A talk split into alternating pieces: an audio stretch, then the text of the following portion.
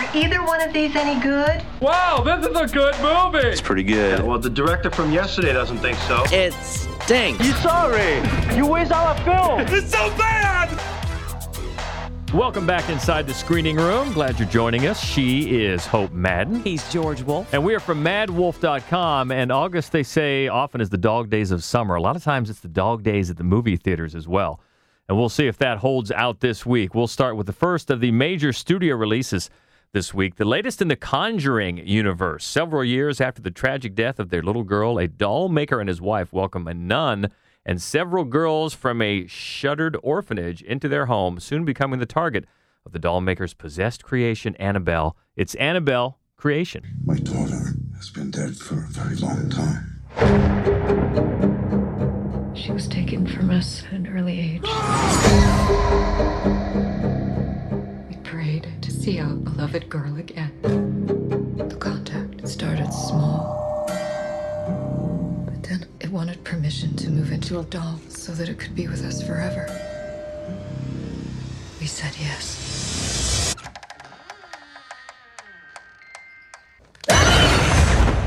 This is one we've been cautiously looking forward to. We love The Conjuring. Love it. Love that. We were a little disappointed with Annabelle. Yes. And then we've been hearing some good early buzz Yeah. on Annabelle Creation, so we had our hopes up. But it was directed by David F. Sandberg, who just is coming off Lights Out, which was a hit, Huge. but I thought was very disappointing. It was nothing but jump scares and red herrings, very what I kind of call junior high horror, just so you grab the person next to you, and that's about it.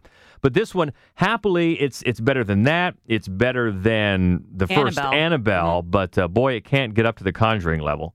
No, I mean it's just not very good. It's not in any way particularly well written, and uh, and I think that it's that's the biggest problem. It is primarily jump scares, but that's fine. It's kind of an empty-headed summer scary movie, you know, and and fun in a way for that reason. Although I did like it does get around or, or rise above all the jump scares with some pretty creepy visuals. There are some sequences that I thought, okay, all right. Especially with the with the mother in the third act, there was some. There's a good. There's a good looking scarecrow. Because, dude, you know what? And that's. I think the entire series. It's like they know what certain. Like you know, nuns are scary, right? Creepy dolls are scary, and then what's new? Ooh, scarecrows. Because scarecrows Yeah. are scary. Yeah, yeah. Uh, they do some some nice things with the scarecrow. Uh, you're right. The the writing has a problem. You you get into some of the actions of the characters that don't really make sense. The the the plot line kind of has some jumps around, some holes in it. It doesn't really gel. It doesn't hold together as a story. No, because let's let's talk about the story for a second. So, Here so we go. A, right, the single least talented doll maker in the history. Because is that not the ugliest doll you've ever seen? But but you know we have that book in our house called Creepy Ass Creepy Dolls. Ass Dolls. It is one of my favorite and books. back in the day, they made some creepy looking dolls. Okay, they did. so so this doll maker and his wife, they they lose their daughter and they pray to whatever power can bring her back to them. So pretty soon they realize Mm-hmm. That's a mistake. Yes, generally speaking. they realize they've done something absolutely terrible and that they have a possessed doll on their hands. So what do they do a few years later to to make up for that sin? Eh, they bring children into the home. yeah, some orphans. Yeah, that's that's not wise. Yeah. It's just it's just a, it's just a series of bad decisions being made in this movie. It is. It is. And then it sets up, and one of them has uh, a leg in a brace, uh, suffers from suffered from Polio. polio. So that sets up the you know preying on the weakest type of thing. Uh, but it does. It, it it moves around to some ridiculous situations, and of course, you had some serious problems with some of the treatment of Catholicism and the and the Catholic practices, which you are a Yeah. lot more well versed in than I am. believe me, it's not that so so uh, Catholicism is a is a, a you know it's a topic in horror all the time and and whether you whether you use it to sort of you know make bad you know uh, say bad things about the church or not i'm not this is not where i'm being nitpicky it's the actual practice Yeah. Uh, you, you should have seen her reaction in the theater when they have a nun take confession. Because yeah, It receive doesn't confession. happen. It- yeah, yeah. He, she, yeah. A nun can't give. con- Only a priest can give confession. By the way, there's just. Lo- I mean, it's just. It's it's irritating, and I know that it's not going to bother the majority of Right. viewers, but it just it just felt ignorant Right. to me. But And The Conjuring didn't have that problem. No. Conjuring, very Catholic film, got all of the little, you know, crossed their T's and dotted their I's and made the cross the right way. Yeah, I mean, they had it right. Conjuring was so good, and it's not just that we won't spoil it. It's not just the doll. There is be on the lookout for something else. Yeah. that is a bit of a uh, thread, a connecting thread through uh, all the way back to the Conjuring, and then the the Conjuring sequel, Mm-hmm. the Conjuring Two. So it is all in the Conjuring universe, but yeah, it's not it's not up to snuff. Although it is better than the first Annabelle, but it just it just you know some people are fans of the the jump scares. Yeah. Um, I don't think you can fill and you can support an entire movie with that. And and thankfully, as we said, it does have more. It does show some really cool, some some creepy visuals when you get into the demon and then the uh, the changing shape of the demon and and what it does. You mentioned the scarecrow. There's some other things Mm-hmm. that I thought were effective, but. But boy, it's just it's just too much of the same old stuff. But I guess if they're following the formula, you know, it worked so well in Lights Out. Lights Out made a bucket of money. I wasn't satisfied with it, but it depending on, on what they're they're going for, I guess. Well, I just it's just not going to be one of those movies that stays with you. It's not memorable. No. It's, it's not destined to become a classic. It's just going to be one of those yeah, those sort of fun jump scare, mindless horror films you go to and then forget about. Well, I I think, as you mentioned in your uh, written review up on maddwolf.com, by the way, you, you th- kind of get the feeling The Conjuring is a bit of an unlikely franchise, not something that really the studio thought was going to take off like this. No, it, I mean, uh, of course, I don't know that for sure, but it feels that way. And and uh, in the way that that now all the films in the universe seem to try to wedge in little uh, little Easter eggs that sort of pull all the different films together. And sometimes they make sense, and other times they just don't. And if you just go back to you know the the image of of Annabelle on screen with that like music box doo Yeah. sound, those two items, those two elements, they are in no way connected in the Conjuring world. The doo music box belongs with Bathsheba, who Right. haunted the house in the Conjuring, who has absolutely nothing whatsoever to do with Annabelle, who was haunting some Except that- nursing students. Right. Right. Except that the doll is in the house of the Warrens who were working on that case. That's very thin. You're right. Very. It's a very thin connection. Although, so although, when the nun in this film pulls out a photo from her old convent, keep an eye. Keep Keep, an an, eye. eye. out. Look closely. That's all we're saying. So, a lukewarm recommendation, I guess. I think some people will be satisfied with it, I think, more so than, say, the last Annabelle or, or even Lights Out. And I think it raises, as we said, the bar a little bit on that, but not up to The Conjuring, and that is Annabelle Creation. Next up is another one that we've been looking forward to because of the book it comes from. It's the story of a young girl coming of age in a dysfunctional family of nonconformist nomads with a mother who's an eccentric artist and a father who's an alcoholic. And it's the film adaptation of Jeanette Walls' memoir, The Glass Castle. My parents are squatting in an abandoned building on the Lower East Side. They were homeless for three years before that, which is pretty much how they raised us. This is as real as it gets, kids. You learn from living. From the best selling memoir by Jeanette Walls. You should be ashamed of us. When did you lose your sense of adventure?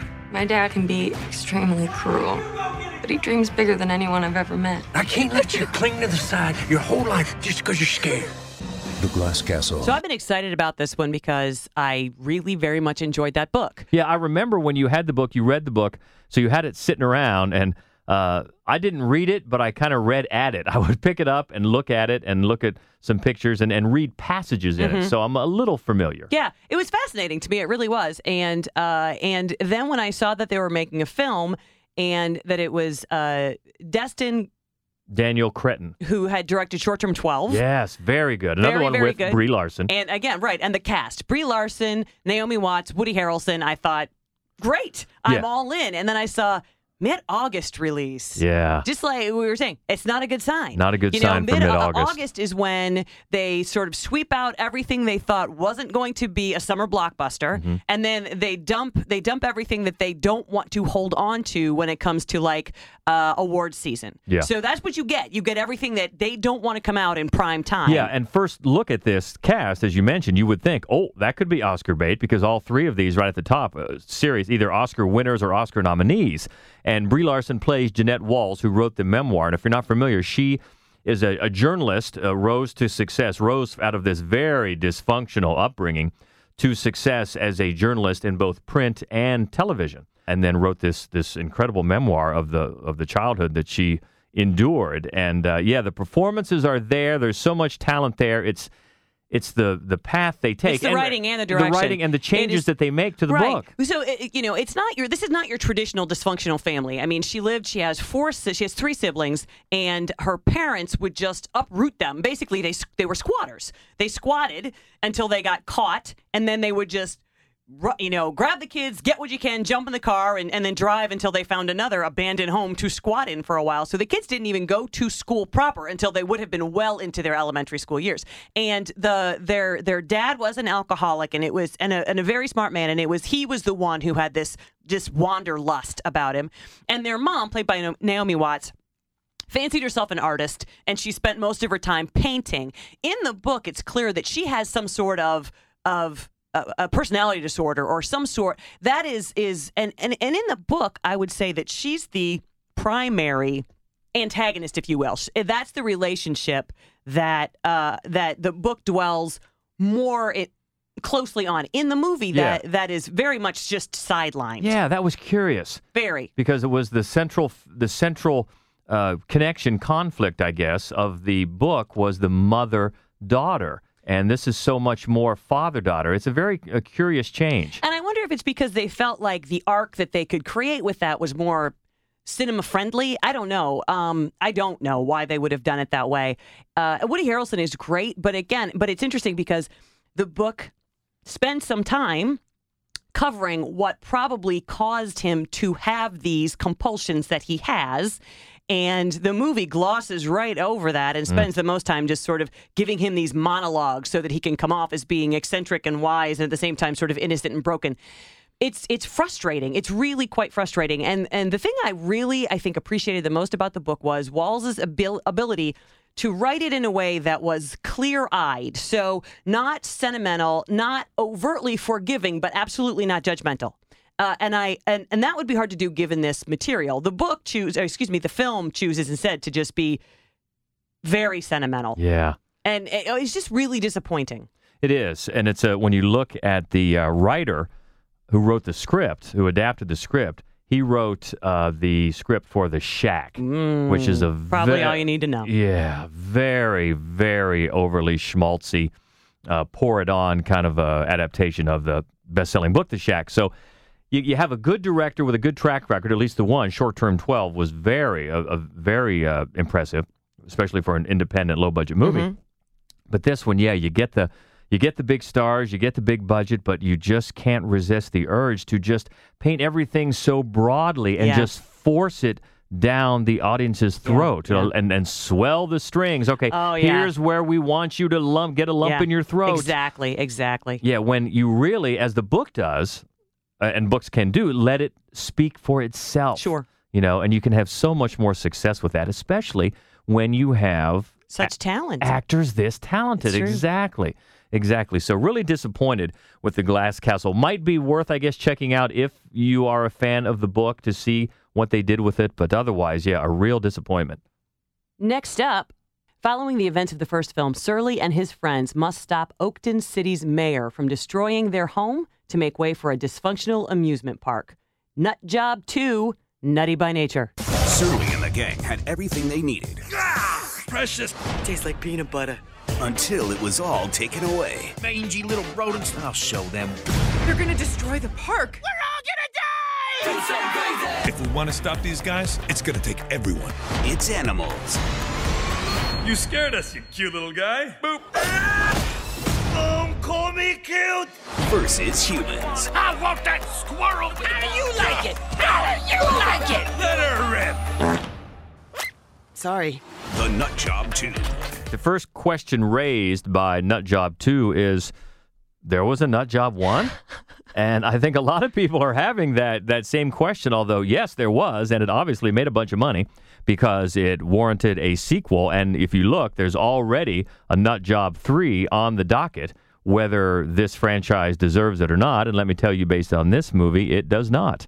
The Nut Job 2 it could be called Nut and Honey because there's really sorry about that nothing here to to really have much interest beyond little kids even though it's got a pg rating which i found funny um, beyond little kids just wanting to look at silly animals talking. I think because there's no humor here, there's no depth. Although they do try some socially conscious themes, they don't just hit them.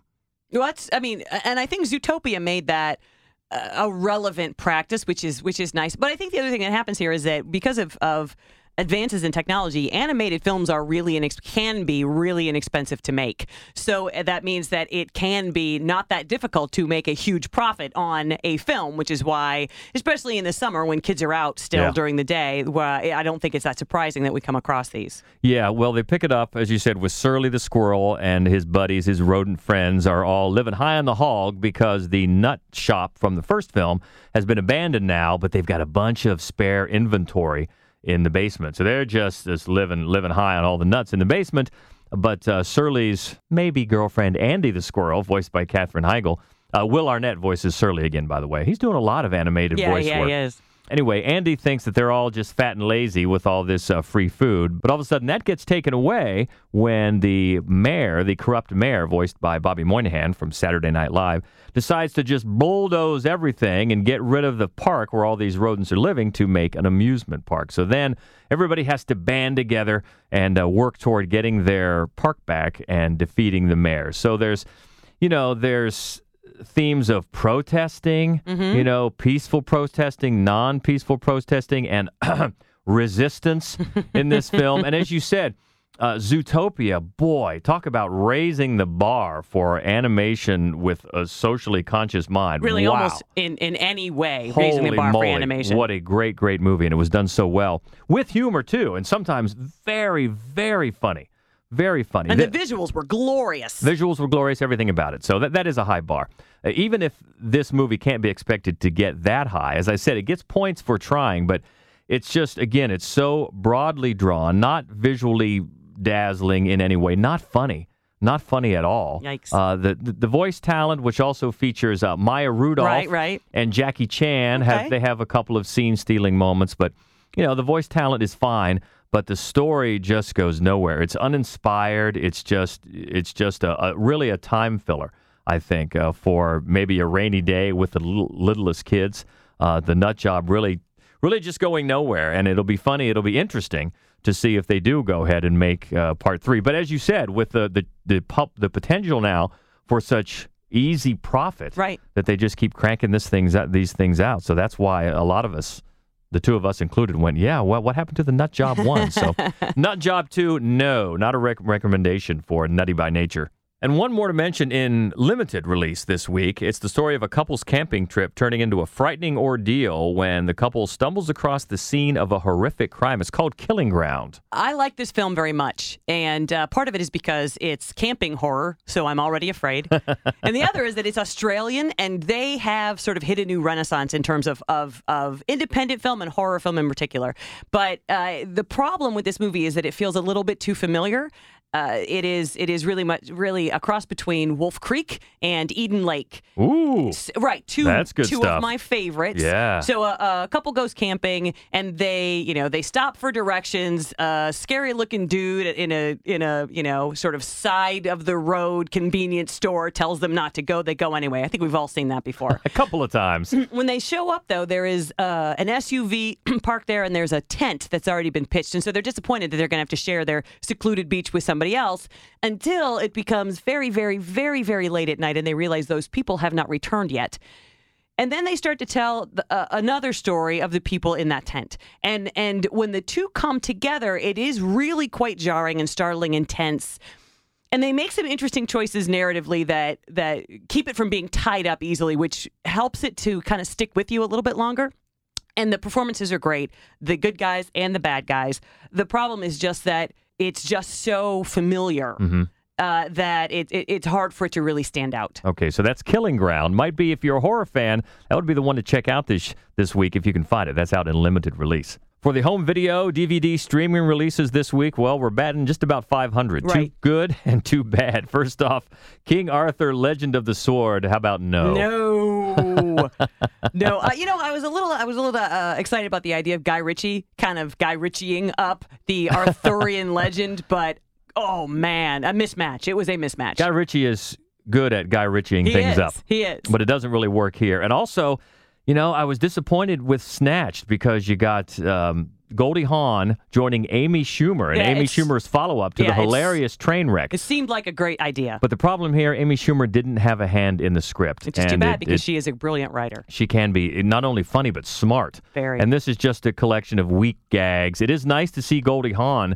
on screen again, but it's just a shame it's it's in this because it's very disappointing. Now, a couple that are worth checking out uh, this week on streaming and home video. You've got Richard Gere in The Dinner.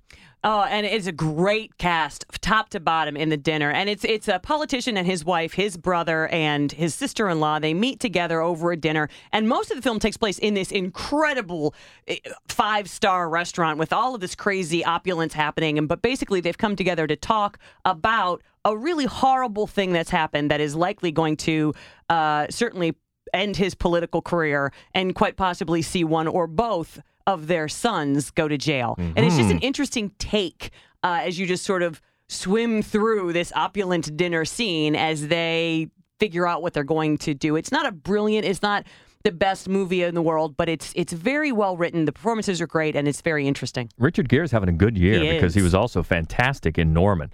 Uh, also, this week, one we liked a lot. It's called The Transfiguration, the story about a a possible vampire, a young boy who is having a, a rough time coming of age, and he is obsessed with vampire movies, and he's thinking that maybe he is one. It's a, it's a fascinating film. It really is, and it's one in a way that's very familiar. It's just the story of the outsider, a coming of age of the the kid in high school that nobody likes, and uh, and and he has really attached himself to the the folklore of this outsider, you know, who has to be an outsider Mhm. and who who really becomes sort of takes power into himself because of that, and, and really starts to emulate that until he finds another a friend, his first real friend, another outsider, and it's a very sweet relationship. The performances are great. I love this movie. Yeah, so a couple good ones to look for on home video and streaming this week. Next week, there's one. Oh, I've been looking forward to this one since I saw the trailer. Very few trailers do this for me, but when I saw the trailer for Logan Lucky, I wanted to see it right now. It's the latest from Steven Soderbergh. You've got. Um, You've got Daniel Craig and you've got Channing Tatum and Riley Keough and Adam Driver, and it looks it looks wild. And I'm hoping that it lives up to our expectations. Yeah, hopefully it can break the August curse. Yes, hopefully. And also next week, The Hitman's Bodyguard. It's Samuel L. Jackson and it's Ryan Reynolds in a movie that was first called Safe House Right. with Denzel Washington. I don't know. We'll see. This one probably has more humor, uh, but we'll see. Those are the two main studio releases coming out next week. So let us know what you think about this week, any of the movies that you've seen or looking forward to. We always love to keep the conversation going on Twitter. That's the easiest way. We're at Mad Wolf, M A D D W O L F. Also on Facebook, it's Mad Wolf Columbus. And the main website for the written reviews and other fun stuff is maddwolf.com. And the Screening Room podcast is a presentation of the Columbus Radio Group and maddwolf.com. And until next week, I'm George Wolf. I'm Hope Madden. And this is the Screening Room podcast. See ya. I do wish we could chat longer, but I'm having an old friend for dinner. Bye.